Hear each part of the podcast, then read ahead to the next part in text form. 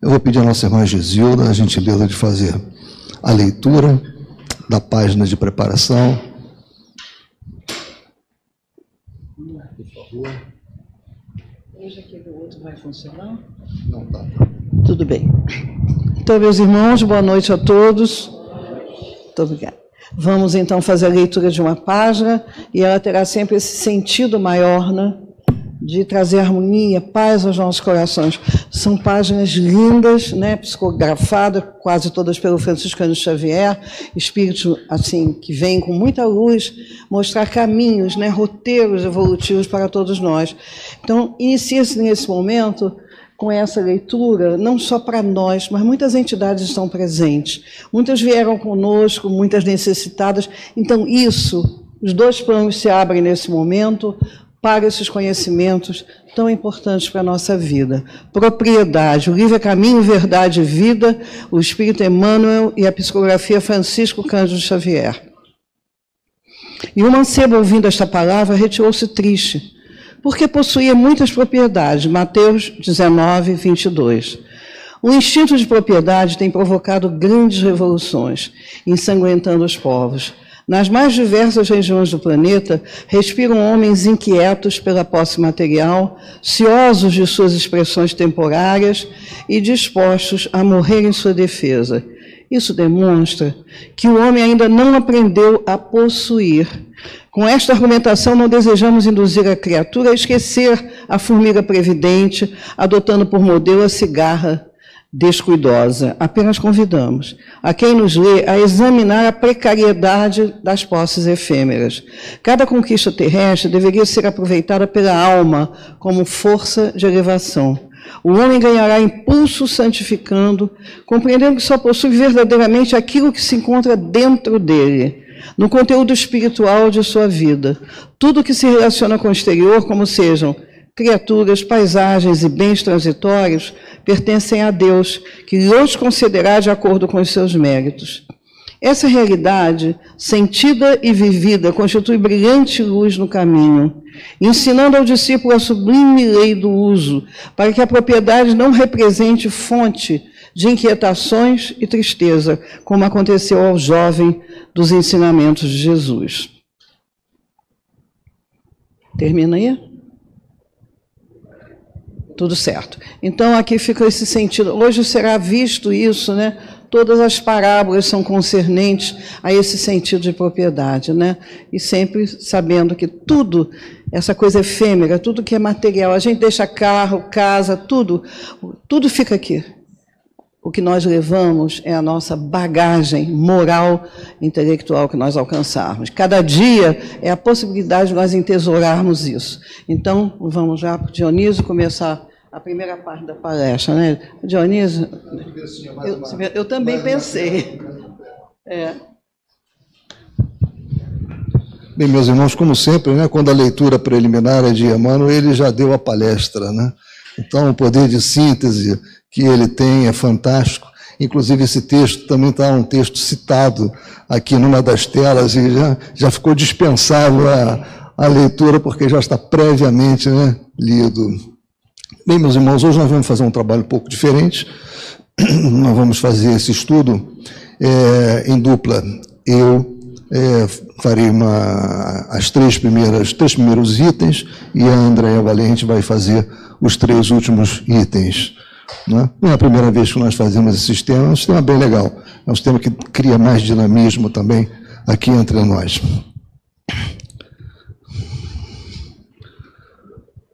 Então, nós vamos trabalhar os itens 1, 2 e 3.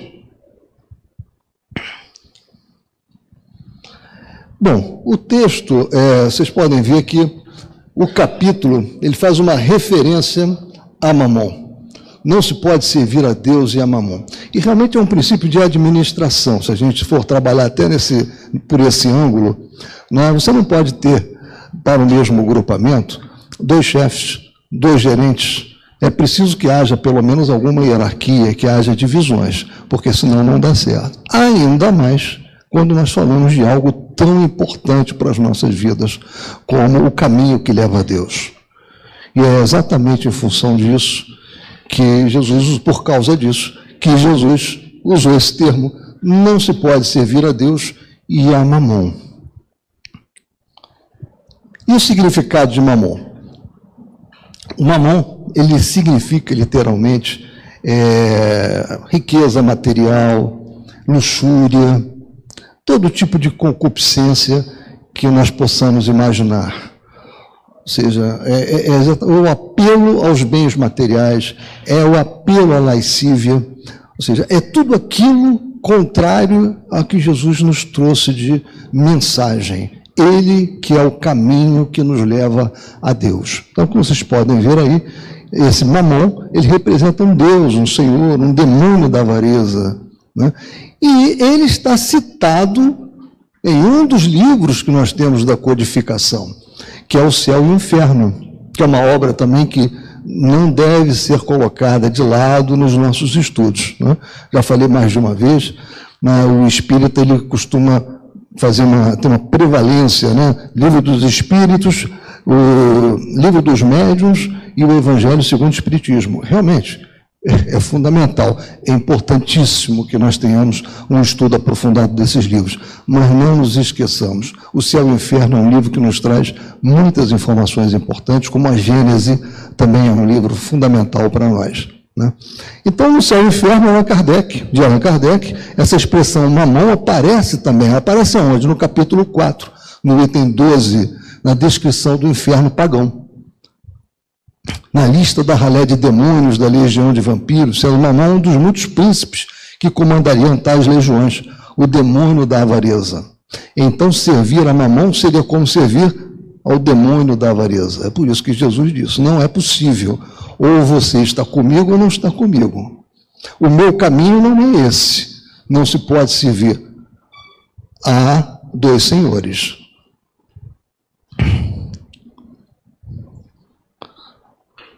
Fechando essa questão de Mamon, né, até porque o título da nossa, do nosso trabalho é esse, né, o capítulo fala sobre isso, né, nesta reflexão, Mamon representará, como nós vimos, as paixões inferiores e as coisas materiais, supérfluas, que pelo fascínio que exercem sobre as criaturas, podem arrastá-las a grandes desarmonias espirituais.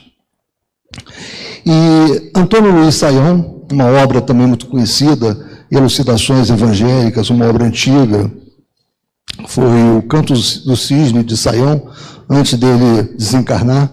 Ele deixou essa obra, uma obra, eu diria, muito profunda sobre vários aspectos né, do Evangelho, elucidações evangélicas à luz da doutrina espírita, ele fala também sobre isso e diz: Maom era uma divindade que os antigos sírios adoravam, um ídolo de prata ou de ouro, que mais ou menos correspondia a Júpiter dos latinos e representava as paixões humanas com o seu cortejo de vícios, o que explica o pensamento de Jesus quando disse: ninguém pode ao mesmo tempo servir a dois senhores.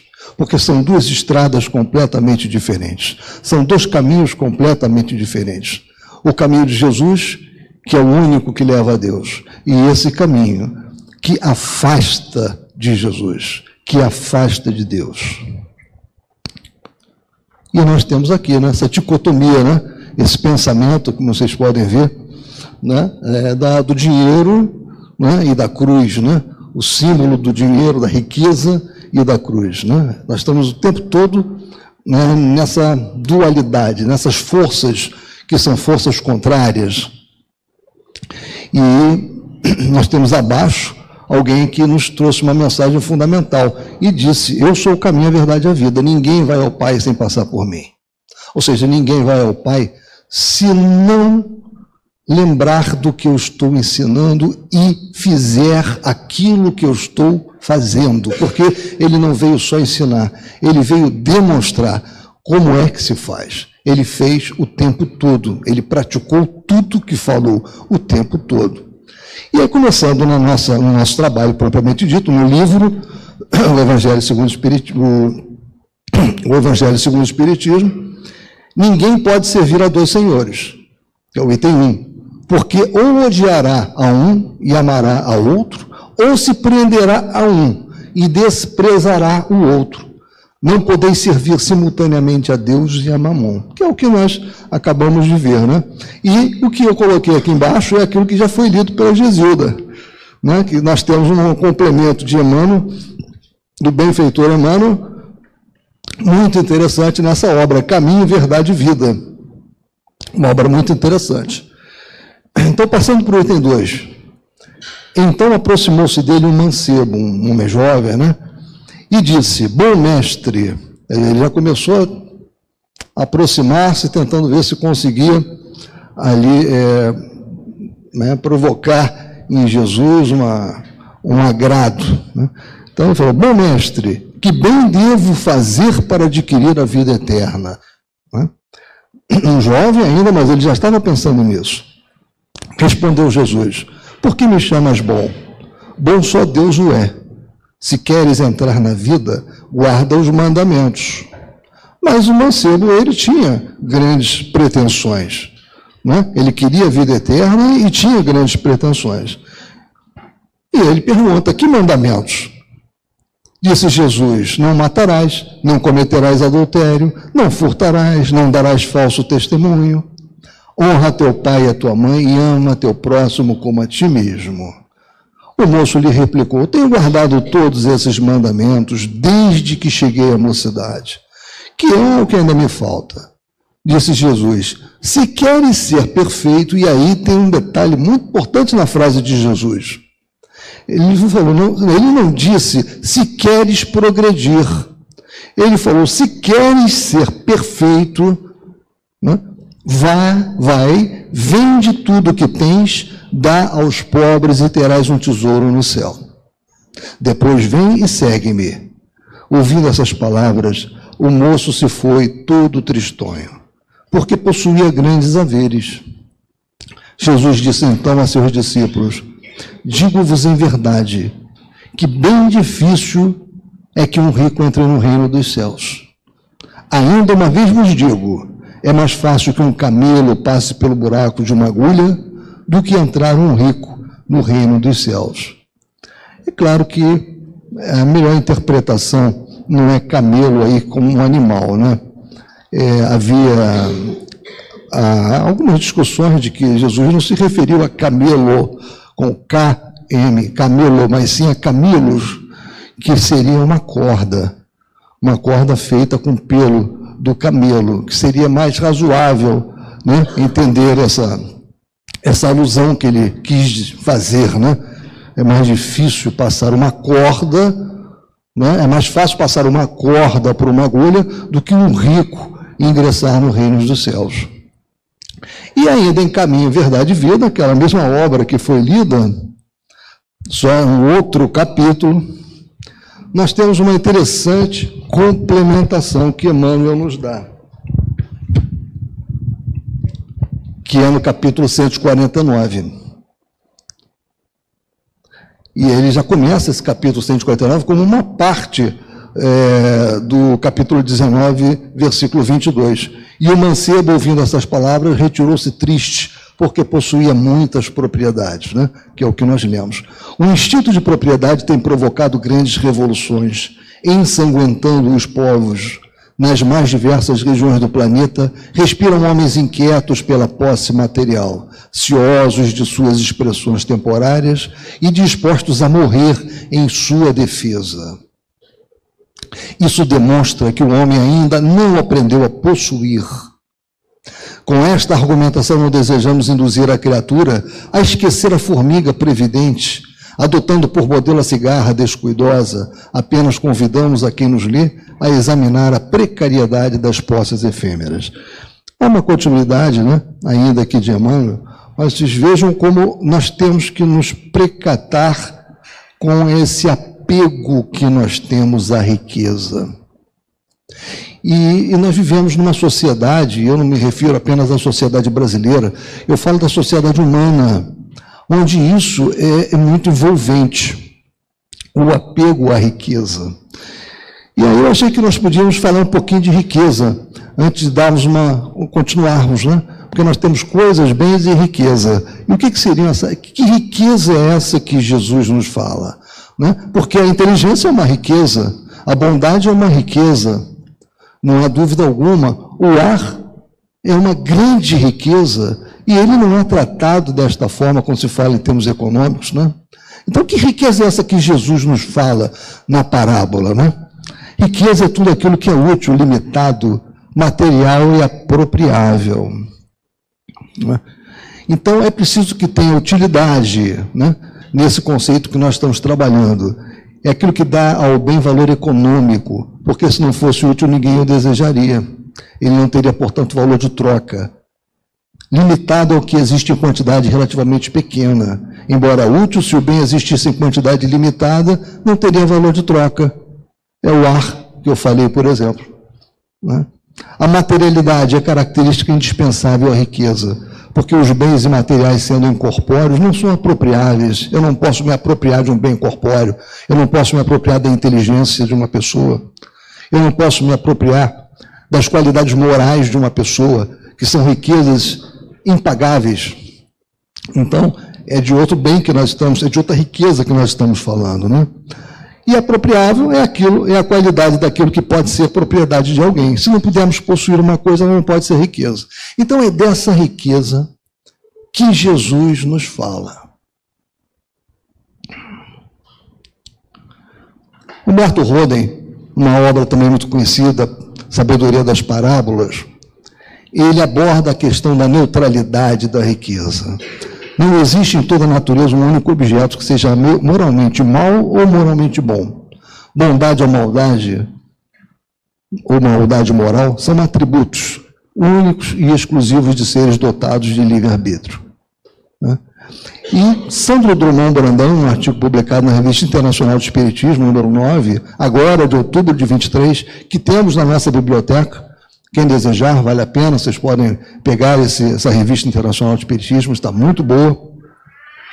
Ele, ele nos diz o seguinte: assim se dá com a fortuna, não é boa ou má. O que define o caráter de sua instrumentalidade é a afetação que recebe do homem, podendo ser via de perdição ou de utilidade providencial.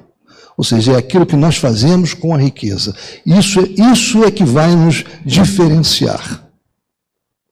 E Emmanuel não deixa também de tratar desse assunto. Né? Em Palavras de Vida Eterna, ele nos diz: não é a moeda que envelhece o homem, e sim o homem que, envelhece, que a envelhece no desvario das paixões que o degradam. Então a riqueza em si não é boa nem má. E Jesus deixou isso claro. A riqueza ela é importante para que nós possamos fazer, nos manter, manter aqueles que dependem de nós e melhorarmos, fazermos o nosso progresso mediante o que? A caridade. Repartirmos esta riqueza de forma correta é a maneira que nós precisamos ter é, ao enxergarmos a riqueza. Ainda Emmanuel diz o seguinte para nós: Deixa, pois, que o dinheiro dê passagem por tuas mãos e faça bênção de trabalho e educação, caridade e socorro, afeição do ar que respiras, sem furtá-lo aos pulmões dos outros. E perceberás que o dinheiro, na origem, é propriedade simples de Deus. Na verdade, tudo que nós temos é propriedade de Deus. Tudo foi construído por Deus.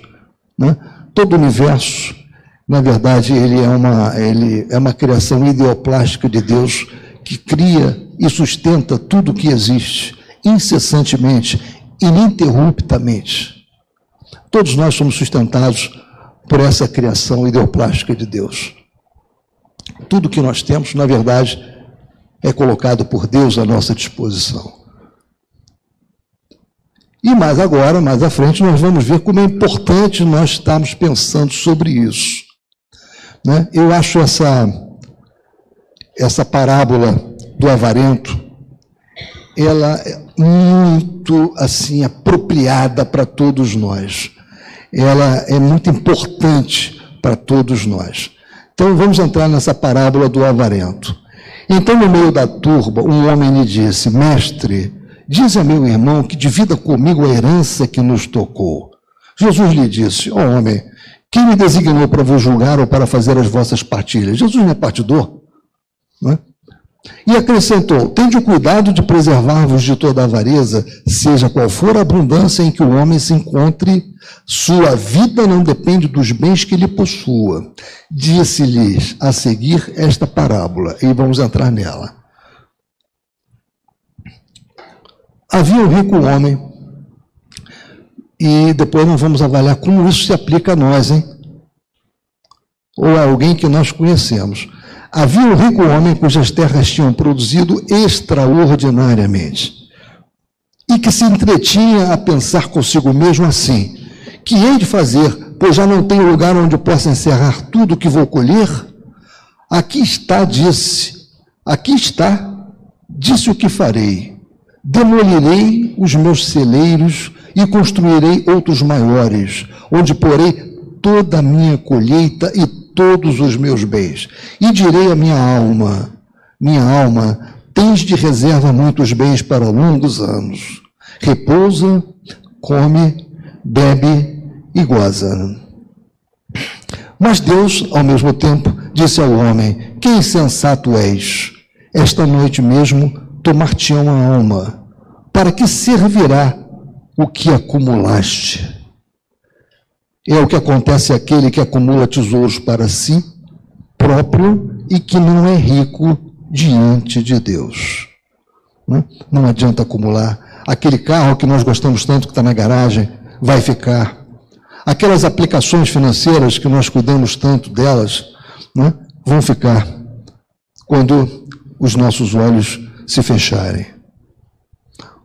Quando aquela que Drummond chamava da indesejável das, das gentes chegar, nós vamos levar outro tipo de riqueza. Não aquela riqueza que nós vimos aqui quando qualificamos economicamente riqueza e que era que Jesus falava. Nós vamos levar as nossas riquezas imperecíveis. Essas não se colocam em celeiro. Essas não se colocam no banco. E existe uma, uma mensagem de Meimei que eu gosto muito, estou sempre com ela quando nós começamos a campanha do quilo, inclusive foi uma mensagem de abertura dos trabalhos, campanha do quilo não, da Ronda do Pão. Quando nós começamos com os trabalhos da Ronda do Pão, essa foi uma mensagem que nós lemos né, e falamos com o grupo. Vamos fazer com que essa mensagem seja uma nossa mensagem assim de lembrança contínua, né, um verdadeiro mantra para todos nós. O que diz Memei? É começar pelo título: Temos o que damos. Podes guardar o pão para muitos dias, ainda que o excesso de tua casa signifique ausência do essencial entre os próprios vizinhos. Todavia, quando puderes, alonga a migalha de alimento aos que fitam debalde o fogão sem lume. Podes conservar armários repletos de veste inútil, ainda que a praça concorra contigo à posse do pano, do pano devido aos que se cobrem de andrajos. No entanto, sempre que possas, cede a migalha de roupa ao companheiro que sente frio. Podes fazer, podes trazer bolsa farta, ainda que o dinheiro supérfluo te imponha problemas e inquietações. Contudo, quando puderes, oferece a migalha de recurso aos irmãos em necessidade. Podes alinhar perfumes e adornos para uso à vontade, ainda que pagues caro a hora de abuso, mas sempre que possas, estende a migalha de remédio aos doentes em abandono. Um dia que será noite em teus olhos, deixarás pratos cheios e móveis abarrotados, cofres e enfeites para a travessia de grande sombra. Entretanto, não viajarás de todo nas trevas, porque as migalhas de amor que tiveres distribuído estarão multiplicadas em tuas mãos como bênçãos de luz. Mimei. Psicografia de Francisco Cândido Xavier.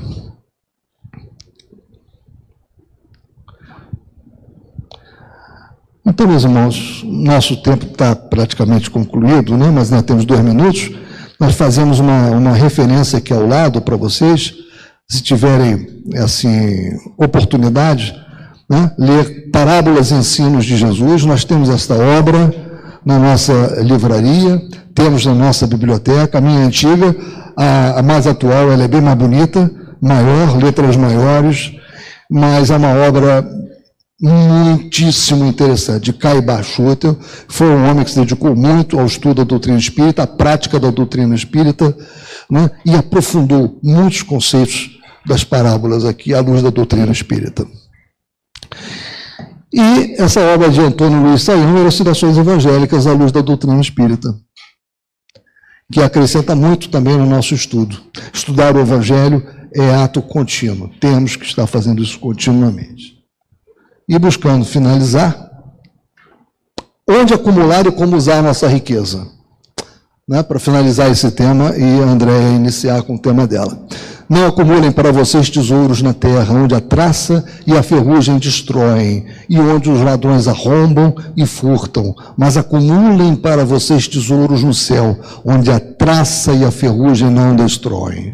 E onde os ladrões não arrombam nem furtam, pois onde estiver o seu tesouro, aí também estará o seu coração. Está em Mateus capítulo, capítulo 6, versículos 19 a 21.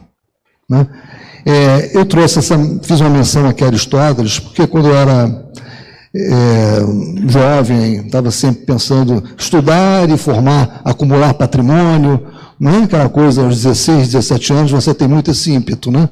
Você quer vencer o mundo e pensa que vencer o mundo, né? você não pensa em vencer a si mesmo e as suas imperfeições, você pensa em acumular riquezas. E eu acompanhava a vida de Aristóteles Onassis, um bilionário, na época dele, foi é, reconhecido pela Forbes e outras organizações que estudam né, o patrimônio de grandes magnatas como o homem mais rico do planeta na sua época. É, Aristóteles Onassis ele era um, um, um, homem que trabalhava com a marinha mercante. Né, e ele teve uma, uma doença, uma doença rara, que fez com que ele, per, ele percorreu o mundo tentando curar-se né? e não conseguiu. Gastou o que era necessário.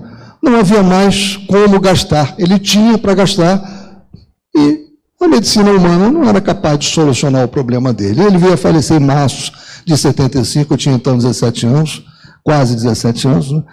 e aí isso foi uma verdadeira epifania para mim. À noite eu estava pensando sobre aquele anúncio que aconteceu na televisão, sobre a morte dele, eu vinha acompanhando, né? E aí realmente é, é como se tivesse baixado um arquivo de computador na minha cabeça, dizendo: olha, você está totalmente errado. Você está vendo? Acumulou bens, acumulou tanto dinheiro, era, o, era quem tinha mais dinheiro no momento dele, o que é que adiantou? E o que é que ele está levando? O que é que vão perguntar a ele quando ele chegar lá? O dinheiro não adiantou nada. Então, é, não, não, é, não sou contra nós termos dinheiro e trabalharmos para termos recursos. Isso aqui é para nós mostrarmos o seguinte: não podemos ser escravos disso. E eu também não vou ler porque vai tomar um tempo aqui de Andréia, mas o Espírito, Verdade e Vida, no capítulo 63, essa obra também é uma obra muito interessante para quem estuda o Evangelho segundo o Espiritismo, porque é uma obra que amarra os capítulos do Evangelho segundo o Espiritismo, nem todos, porque são muitos, né, as mensagens escolhidas por Francisco Cândido Xavier e Valdo Vieira. Então, essa, nessa, nessa parte aqui, né, nesse, nessas páginas 149 e 150, que eu não vou ocupar agora o tempo com isso, mas eu só quero ler o título para vocês. Vale a pena pesquisar aqueles que já têm a obra. Moeda e Moenda. Vale a pena ler esta mensagem. Moeda e Moenda. Esta é uma mensagem passada por Hilário Silva. E sinteticamente, né, ele faz a, o, o, paralelo entre a moeda, para que, que serve a moeda e para que, que serve a moeda. Moeda moe, né? você né, passa é, é, trigo, gêneros alimentícios na moeda, ela moe, e a moeda? Então ele diz que a moeda seja a, que a moeda seja a moeda do seu caminho. No final, o que ele quer nos transmitir é isso, a utilização correta da moeda.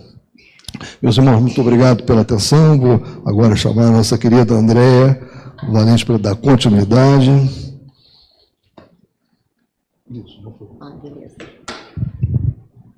Boa noite, meus irmãos.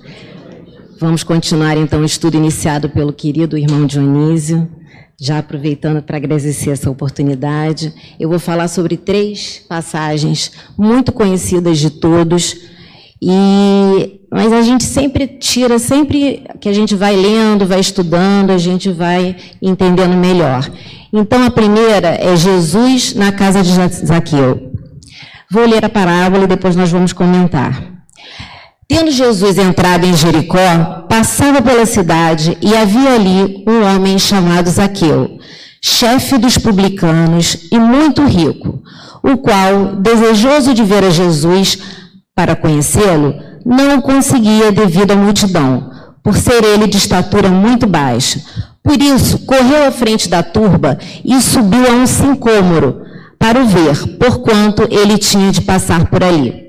Chegando a esse lugar, Jesus dirigiu para o alto o olhar e vendo, disse-lhe: Zaqueu, dá-te pressa em descer, porquanto preciso que me hospedes hoje em tua casa. Zaqueu desceu imediatamente e o recebeu jubiloso. Vendo isso, todos murmuravam a dizer: Ele foi hospedar-se na casa de um homem de má vida. Entretanto, Zaqueu, pondo-se diante do Senhor, lhe disse: Senhor, dou a metade dos meus bens aos pobres, e se causei dano a alguém, seja no que for, indenizo com quatro tantos. Ao que Jesus lhe disse: Essa casa recebeu hoje a salvação, porque também esse é o filho de Abraão, visto que o filho do homem veio para procurar e salvar o que estava perdido. Veja bem que posição linda que Jesus tinha diante do mundo. Tá. Tá muito, muito alto o som, gente, tá bom? Então, a posição de Jesus diante do, dos problemas daquele mundo. O pobre e detestado Zaqueu, que na verdade sempre enriquecia às custas de cobrança de impostos indevidos àquela população, de repente, pela sua baixa estatura, ele sobe numa árvore para ver Jesus passar no meio da multidão. Jesus poderia ter passado indiferente, sem ter o visto. Mas ele para sob a árvore e pede a Zaqueu que desça para que possa hospedar-se em sua casa para pernoitar. Imagine naquele momento todos que detestavam aquele homem, que cobrava aqueles impostos, perguntam, ficam se olhando, perguntando assim: meu Deus, como assim Jesus irá hospedar-se na casa de um ladrão, quanto mais, de uma pessoa que vivia às custas de roubar. Nesse momento, o que, que acontece? Ele fica muito honrado com aquela com aquela honra de, de Jesus ter falado para ele que iria hospedar-se em sua casa. E de repente ele fala: Eu eu deixarei toda a minha fortuna, metade da minha fortuna para todas essas pessoas e indenizarei a todos aqueles que por acaso eu tenha feito mal. A partir daí, é, você veja o seguinte: todas aquelas pessoas que estavam olhando começaram a perceber o que, que aconteceu. Zaqueu, naquele momento, tinha. Eles não estavam escolhendo uma religião, ele estava voltado para o bem, querendo realmente fazer de, de uma forma diferente a sua vida. Deixa eu colocar aqui próximo. Espera aí, é antes. Pronto, tá. É... Peraí, deixa eu só ver. Só... Acho que eu pulei alguma coisa. Peraí, gente. Peraí, deixa eu só ver uma coisinha aqui. Na verdade, quem poderia julgar Zaqueu? se naquela mecânica social daquela, daquela população, eles viviam às custas de, de cobrança de impostos. Quem poderia julgar Zaqueu se a mecânica social daquela época, através das pressões sucessivas, teria levado Zaqueu a caminho do roubo? A culpa não era só de Zaqueu, mas de uma sociedade corrupta e gananciosa que, na verdade, é, ficava aquém do seu povo. É, e o impediam de recorrer ao socorro e amparo da sua própria religião. Na verdade, Jesus, ele não condenou, ele premiou, e esse prêmio fez com que Zaqueu se afastasse do erro. Na verdade, a gente vê a posição de Jesus, que na verdade ele nunca condenava. Ele, na verdade, ele queria que a pessoa reparasse o seu erro, que a pessoa fosse adiante. Ele não julgava daquela forma cruel. Enquanto todos estavam preocupados em julgar, Jesus, ele sempre queria que a pessoa reparasse o seu erro. Vamos ao próximo.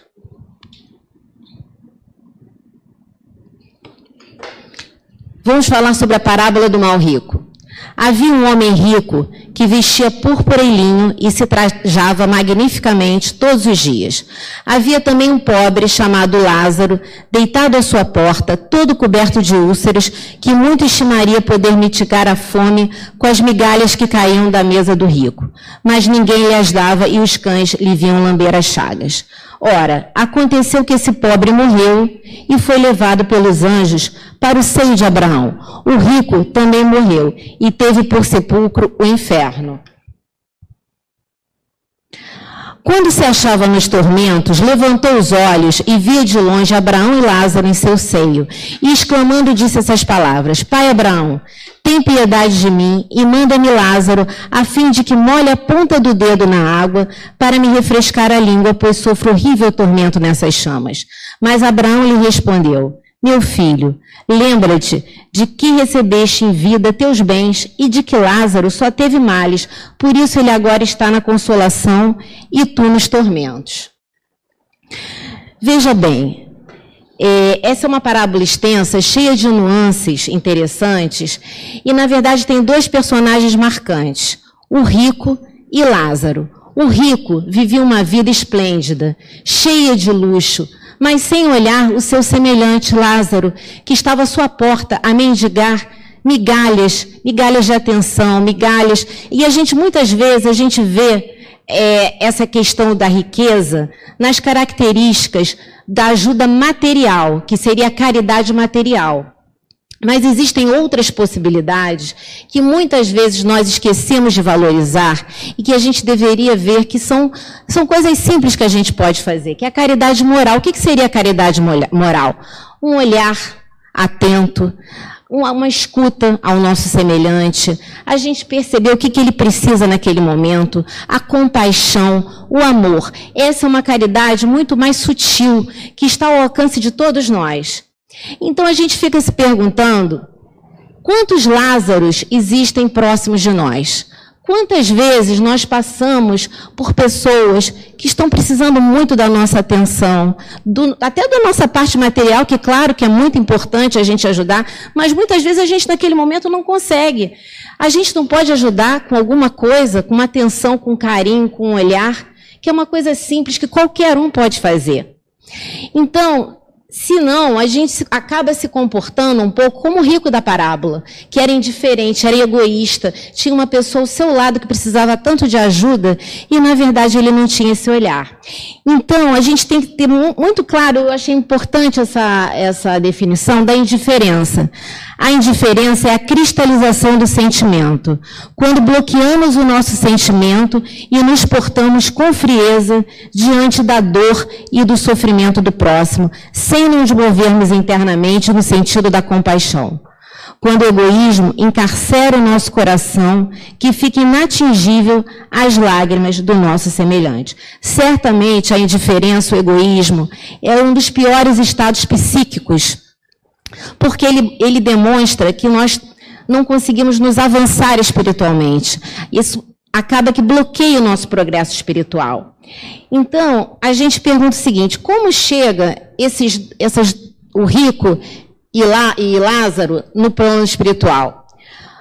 O Lázaro, que vivia uma vida muito pobre, ele ficava assim, praticamente sem cuidado nenhum, indiferente àquele rico, mas resignado. Era uma prova de miséria, mas ele sempre, assim, nunca tinha se revoltado em relação a isso. Ele é imediatamente socorrido no plano espiritual pelos benfeitores. Já o rico, ele que viveu sempre indiferente, egoísta, sem conseguir olhar para o seu semelhante, ao desencarnar, ele vai segundo a parábola, para o inferno. Mas que inferno é esse? O inferno são zonas umbralinas que ele mesmo plasmou através das suas próprias atitudes. Na verdade, a sua indiferença fez com que ele fosse para zonas muito difíceis e ele roga a Abraão que Lázaro possa molhar a ponta dos dedos para acalmar-lhe a sede. E Abraão fala uma coisa interessante. Ele diz o seguinte: existe um abismo entre nós e vós. Qual seria esse abismo? Seria a diferença da faixa vibratória, porque o rico estava numa faixa vibratória muito densa e muitas vezes os espíritos benfeitores querem ajudar, mas o problema é que para os espíritos inferiores também naquela faixa, eles precisam ter uma sintonia, uma abertura, uma condição para que eles possam ser ajudados. Muitas vezes não da maneira como eles gostariam, mas da maneira que eles precisariam, porque muitas vezes aquilo que para a gente é muito difícil e que a gente deseja se afastar porque é muito pesado, é justamente o que a gente precisa para regenerar. E o rico, ele precisava regenerar as emoções e os sentimentos que ainda estavam muito desequilibrados. E a dor, muitas vezes, tem um, um, um fator fundamental nesse tipo de da gente purificar, né? Então, é, quando, quando o rico percebe que Lázaro não pode saciar-lhe a sede, o que, que ele pede? Ele pede que Lázaro pede a Abraão para Lázaro voltar ao seu à sua família, ao mundo dos vivos, segundo ele, para mostrar essas verdades, para eles se salvarem, para ele dar o testemunho das verdades divinas. E Abraão diz, mas veja bem, ele pede isso. Agora, veja bem, ele, ele, ele lembrou de pedir para todas as criaturas do mundo? Não, ele pede para voltar ao núcleo familiar dele. Ele ainda conserva o egoísmo. Ele ainda conserva aquela prisão. Ele não tinha se despojado da sua fonte de sofrimento. E Abraão diz o seguinte: não adianta, não tem como voltar, né? É, eles já tinham a Moisés e os profetas, que já tinham proferido esse tipo de, de conhecimento para eles. Se eles bloquearam a visão deles a isso, não adiantaria um mensageiro dar o testemunho daquilo, porque não ia adiantar nada. Então a gente pode ver nessa parábola, que é uma parábola assim bem dura, como nós podemos chegar ao plano espiritual na ausência da caridade. Então a gente tem uma riqueza enorme que a gente tem que estar atenta, que é o nosso tempo. O nosso tempo é precioso. A nossa encarnação é uma dádiva. Nós estamos aqui para aprendermos. E esse aprendizado, ele só se faz, a nossa evolução, a gente só consegue através da caridade. A gente tem que olhar para o nosso semelhante, perceber a dor e, mesmo que não seja materialmente, principalmente, ajudar com o que nós temos. Às vezes, um sorriso, um olhar, né? uma escuta. Então, isso tudo, que é a caridade moral que nós falamos, que é tão importante no exercício da nossa caridade. Vamos ao próximo. A próxima parábola é a parábola dos talentos. O Senhor age como um homem que, tendo de fazer longa viagem fora do seu país, chamou seus servidores e lhes entregou seus bens. Depois de dar cinco talentos a um, dois a outro e um a outro, cada um segundo a sua capacidade, partiu imediatamente. Então, o que recebeu cinco talentos foi-se, negociou com aquele dinheiro e ganhou cinco outros. O que recebera dois, ganhou do mesmo modo outros tantos. Mas o que apenas recebera um, cavou um buraco na terra e aí escondeu o dinheiro de seu amo. Passado longo tempo, o amo daqueles servidores voltou e os chamou a contas. Veio que recebera cinco talentos e lhe apresentou outros cinco, dizendo: Senhor, entregaste-me cinco talentos, aqui estão. Além desses, mais cinco que ganhei. Respondeu-lhe o amo: Servidor bom e fiel, pois que foste fiel em pouca coisa, confiar-te-ei muitas outras. Compartilha da alegria do teu senhor. O que recebera dois talentos apresentou-se a seu turno e lhe disse: Senhor, entregaste-me dois talentos, aqui estão, além desses, dois outros que ganhei. O homem lhe respondeu: Bom e fiel servidor, pois que foste fiel em pouca coisa, confiar-te-ei em muitas outras. Compartilha da alegria do teu senhor. Veio em seguida o que recebeu apenas um talento e disse: Senhor, sei que és homem severo, que ceifas onde não semeaste e colhes de onde nada puseste. Por isso, como te temia, escondi o teu talento na terra, aqui o tens. Restitui o que te pertence. O homem, porém, lhe respondeu: Servidor mau e preguiçoso, se sabias que ceifa onde não semeei e que colho onde nada pus, devias pôr o dinheiro nas mãos dos banqueiros, a fim que, regressando, eu retirasse com juros o que me pertence. Tire-lhe, pois, o talento que está com ele e dê-no ao que tem dez talentos, porquanto dar-se a todos os que já têm, e esses ficarão acumulados de bens, quanto aquele que nada tem, tirar-se-lhe-á mesmo que pareça ter, e seja esse servidor inútil lançado nas trevas exteriores, onde haverá prantos e ranger de dentes. Bom, é uma parábola também muito extensa e, e dura, né? Mas vamos tentar destrinchar isso. Primeiro, o seguinte: o que é talento? Talento para nós é aptidão, capacidade. Naquela época, talento era uma moeda, um valor financeiro equivalia mais ou menos a 6 mil denários, que era mais ou menos um dia de trabalho. Então, uns na parábola multiplicam seus talentos fazendo valer a vontade de Deus, e o outro guarda para si, enterra o seu talento. Jesus era tão perfeito na elaboração das parábolas que, veja bem, a distribuição não era igualitária. Os detalhes, né? Cada, na, na verdade, qual seria a necessidade e a capacidade de cada um? É isso que a gente tem que ver. Cada um tinha uma necessidade, uma capacidade, os talentos eram entregues de acordo com isso. E quando a gente pensa, a riqueza é a prova mais difícil. Como o nosso querido irmão Dionísio falou, né, Jesus já falava que era mais difícil um camelo passar por dentro da agulha, que na verdade era corda, né, do que um rico entrar para o reino dos céus. Por quê? Porque a riqueza, muitas vezes, ela nos cega. Nós ficamos impermeáveis e, às vezes, indiferentes à dor do semelhante. Né? Então, fica difícil para a gente ver realmente aquilo. Por isso que é uma prova tão difícil.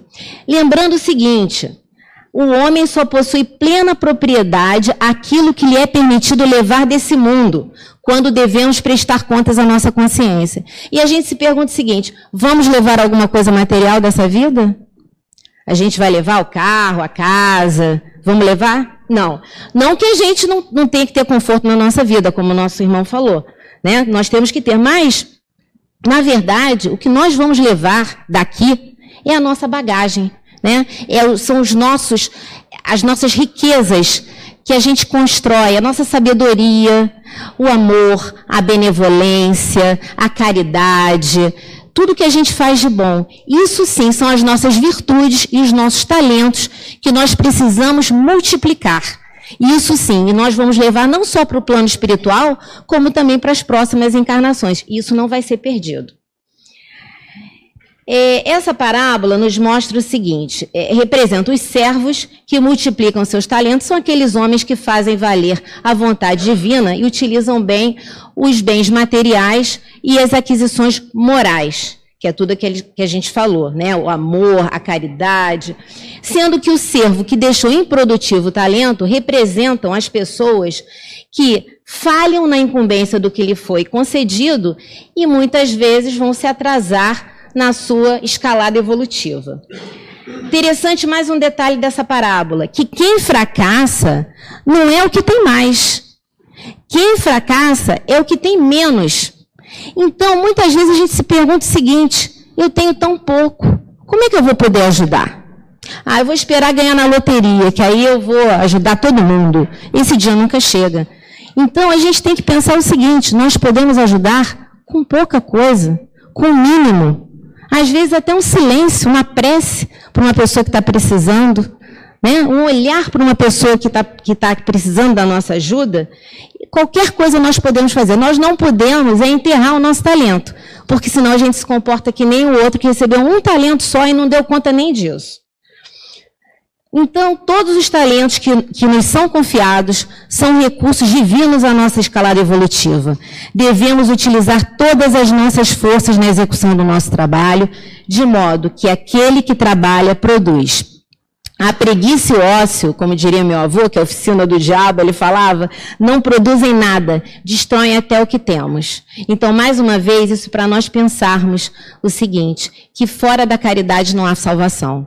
Nós temos que sempre pensar no nosso semelhante e tentar ajudar sempre. Tem uma passagem muito interessante do livro Contos dessa e da Outra Vida, por irmão X, Humberto de Campos, psicografado por Francisco Cândido Xavier, que diz mais ou menos o seguinte: um mendigo e um rei desencarnam e chegam ao tribunal divino. Lá, o rei acende espiritualmente e o, o mendigo fica. E, para espanto dele, ele pergunta: Eu passei fome a minha vida inteira e o rei tinha mesa farta. E, ele, e respondem para ele: Sim, o rei tinha mesa farta.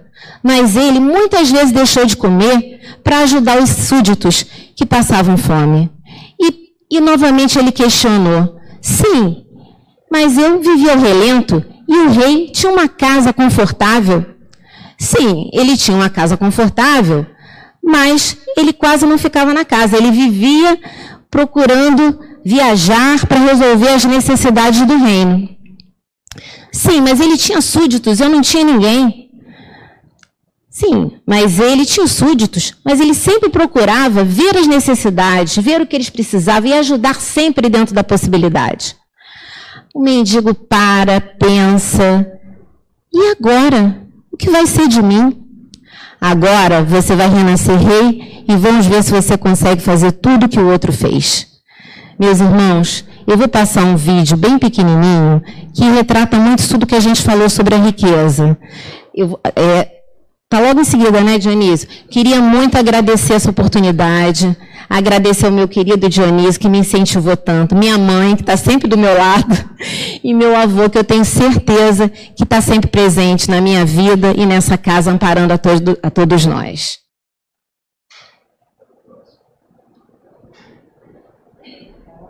Casas grandes, pequenas famílias.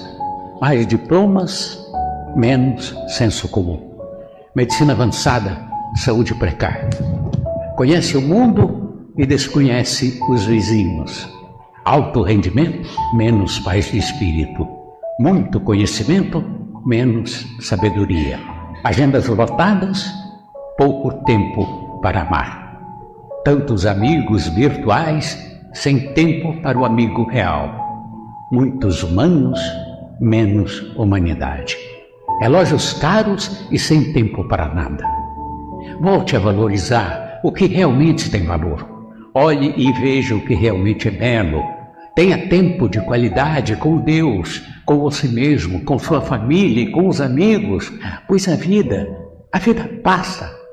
Ela é apenas um sopro, uma vela acesa que um dia se apaga, um começo e um fim.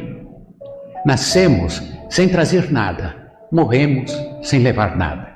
E no meio do intervalo entre a vida e a morte, brigamos por aquilo que não trouxemos e não levaremos. Pense nisso.